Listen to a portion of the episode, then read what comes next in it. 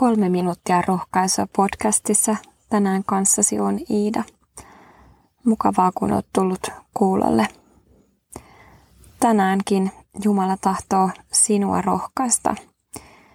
Ja nyt erityisesti psalmin 30 jakeen kuusi sanoin. Illalla on vieraana itku, mutta aamulla ilo. Niin, Jumala ei ole luvannut omilleen itkutonta elämää. Uskovakin ihminen elää ihmisen elämää, johon kuuluu surut ja vastoinkäymiset. Joskus Jumalan omana eläminen tuo vielä lisää murhetta, kun ympärillä on maailma, joka ei usko.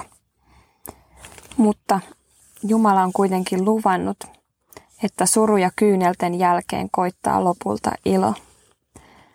Kuolemaa seuraa elämä, ristiä seuraa ylösnousemus.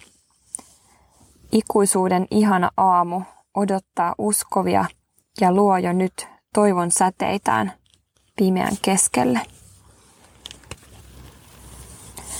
Tämän psalmin kohdan luettuani mieleeni nousi virsi 355, jonka on kirjoittanut, sanottanut pappi 1730-luvulla Isaac Ervast.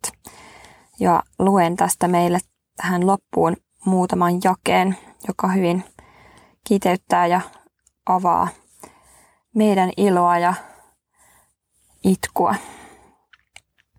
Murhe täällä painaa meitä, pelko aina ahdistaa, synnin suuruus kauhistaa. Siksi sielu kyyneleitä vuodattaa saa vaivoissaan, murehtia kurjuuttaan. Luonas, rakas Jeesus aina, sieluni on turvassa, suloisessa suojassa. Sydäntä ei pelko paina, eivät juonet saatanan, viha vaino maailman. Milloin vuotaa silmistämme kyynelvirta katkera, armollasi lohduta. Jeesus olet ystävämme, kerran itku iloksi, vielä muuttuu luonasi.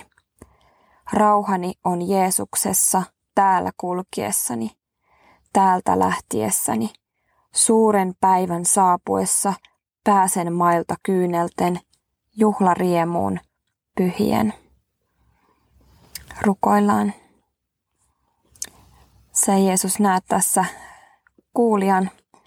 Ja jos on niin, että tänään on vieraana itku, niin tule Jeesus lohduttamaan armollasi. Kiitos Jeesus, että vaikeidenkin olosuhteiden keskellä sinä voit antaa rauhan.